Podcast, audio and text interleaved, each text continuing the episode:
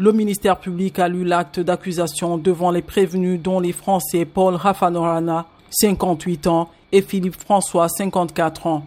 Les accusés dans ce dossier que la justice malgache a baptisé Apollo 21 sont poursuivis pour atteinte à la sûreté de l'État, association de malfaiteurs et complot en vue d'assassiner le président malgache.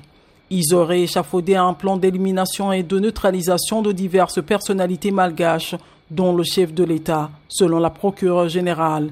En outre, deux semaines après le démantèlement de cette présumée cellule comploteuse, le président Rajolina s'était interrogé sur l'éventualité d'une implication de la France.